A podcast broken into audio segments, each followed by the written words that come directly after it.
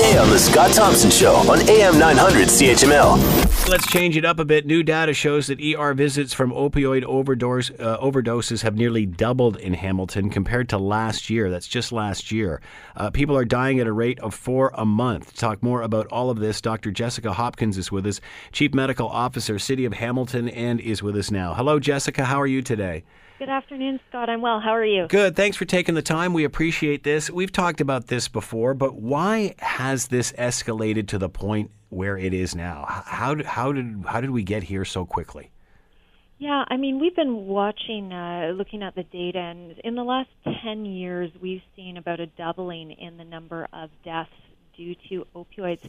And part of this is driven by some of the uh, the stronger opioids that are available now, things like fentanyl and carfentanil. Um, and so when people take those, they're much more likely to overdose and, and die. Um, a lot of people, you know, when they first start using opioids, it's because they got it for a legitimate pain reason. Maybe they had a back injury at work or they had surgery and needed to control their pain afterwards. And unfortunately, some of those people can get addicted and continue using opioids. And uh, unfortunately, there have been a number of deaths in Ontario. So, who is dying? Uh, are these people, like you said, who have had uh, pain issues in the past, whether it's accidents, surgery, what have you, uh, cancers? Uh, then have just continued on these, or is, is so? Is this overprescribing, or is this street drugs? This is a combination. So th- these are people from all walks of life. These could be, you know, your friends, your neighbors, family members. Um, it is, we know, across the city in Hamilton. It's not an issue that is localized to any one area of the city. And we know that for um, many people who uh, misuse opioid medications, they often started out using them for a very legitimate medical reason. These are not drugs that we want to get rid of entirely. They have a very important role in pain control. Um, but some people have become addicted to them and uh, do switch over into the illicit or the black market of drugs. So it's a combination of both prescription and illegal drugs. Could anybody have seen this coming, and why not? Yeah, I mean, I think over time we've seen many different drugs be problematic for us as a community. And so, you know, if we had this conversation back in the 1980s, we might have talked more about cocaine. The drugs do change over time, but what's particularly concerning with opioids is that when people overdose, they're at much higher risk of dying than uh, with different drugs that people can have. So that's why it's really concerning in terms of the things you know we can do to prevent it, I think in Hamilton we're actually in a better place than some other uh, some other areas. So if you look to the information from out west, all of your listeners will have heard about you know the overdose deaths, um, terrible numbers happening in Western Canada and places like Vancouver. We have not yet seen that level of death in Ontario. Why Vancouver so bad? Yeah, I mean they're they're a very different community than we are here, um, and there's many different reasons that that could happen. But this means we've got an opportunity now in Ontario and in Hamilton to make some changes and to do some things that are going to prevent the situation from getting worse. And that's really what we've been trying to do here in Hamilton. Uh, Hamilton rate above the average. How come? Yeah, I mean these are often we don't understand the entire reason why that happens, um, it is certainly concerning to us that the numbers are higher, and we want to really change that trend and bring that trend down here in Hamilton. So we have a group of stakeholders that the mayor pulled together back in January, and we've been continuing to meet. We've developed an opioid response plan, which includes things like better data, public awareness around if you're using drugs, how to do it more safely. Trying to, um, we've got a funding proposal that we've sent into the provincial and the federal governments to try and get more money for things like addiction treatment. So, you know, there's a lot of work going on in the background here in Hamilton to try and address this issue and, and get those numbers down.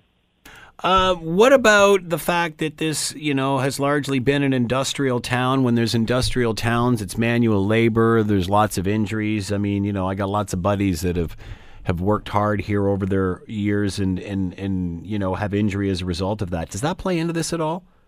It's certainly possible. I mean, we don't have any data that tells us the exact cause or the exact reason at this point in time, um, but that's certainly. Should we have that? Um, you know what? The more data we have, it's going to be helpful. There need to be, you know, a researcher who goes and looks at that specific question. But, you know, here in Hamilton, one of the things that we did early on in the year is we recognized from all our partners in the community that understanding the data better was really important. And so on the hamilton.ca website since February, we've had data on things like 911 visits, on emergency department visits, on deaths, on the number of naloxone kits that have been distributed so that people can start to put all these little data pieces together to show a larger picture and understand better what's happening in Hamilton. That's also going to allow us over time to understand whether or not the things that we're doing, the programs and services that are being offered, whether or not those are effective in terms of reducing deaths from opioids. So obviously, uh, we we seem to be breaking down silos and at least getting on the same page with this by at least accumulating data to see where it's going. Do we need the data to see where we are right now? I mean, it's pretty obvious. It's it's bad. What what more detail can the data give us?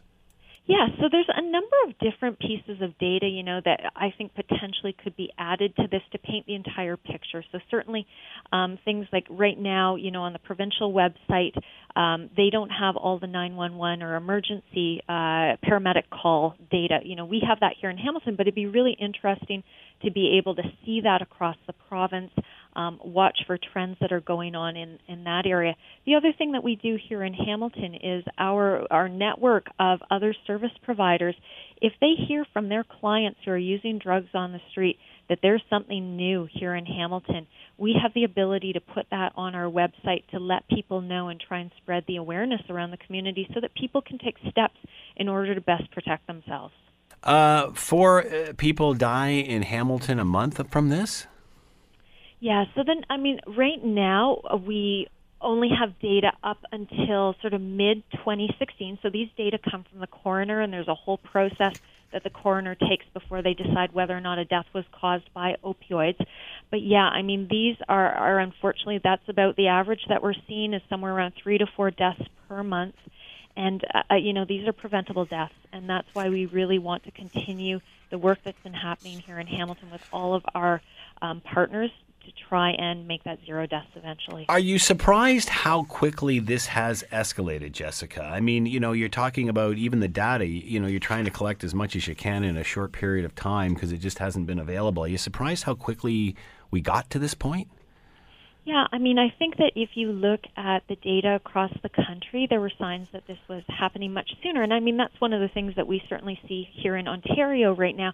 The numbers are far higher in terms of the numbers of deaths that are happening in British Columbia and Alberta on you know a daily and a monthly basis compared to what's happening in Ontario. So I think for us right now what we should really be focusing on is trying what are the steps we can take to make sure that we don't end up in the same situation that those other communities in Western Canada have ended up in. And so that's really what we're trying to do with our partners. Uh, Dr. Jessica Hopkins has been with us, Chief Medical Officer, City of Hamilton. Uh, new data showing ER visits from the opioid overdoses in the area have doubled compared to last year. Uh, Jessica, thanks for the time and insight as always. Much appreciated. Good luck. Thanks so much, Scott. Take care. Want to hear more? Download the podcast on iTunes or Google Play and listen to The Scott Thompson Show, weekdays from noon to 3 on AM 900 CHML. For most of us, crime is something we see on the news. We never think it could happen to us until it does. Loved ones are gone, and for the survivors, the scars will never heal. I'm Nancy Hixt, a senior crime reporter for Global News. And on this season of Crime Beat, I'll take you inside some of the most serious crime stories I've covered. Season 6 of Crime Beat is available now on Spotify, Apple Podcasts, Amazon Music, and all podcast platforms.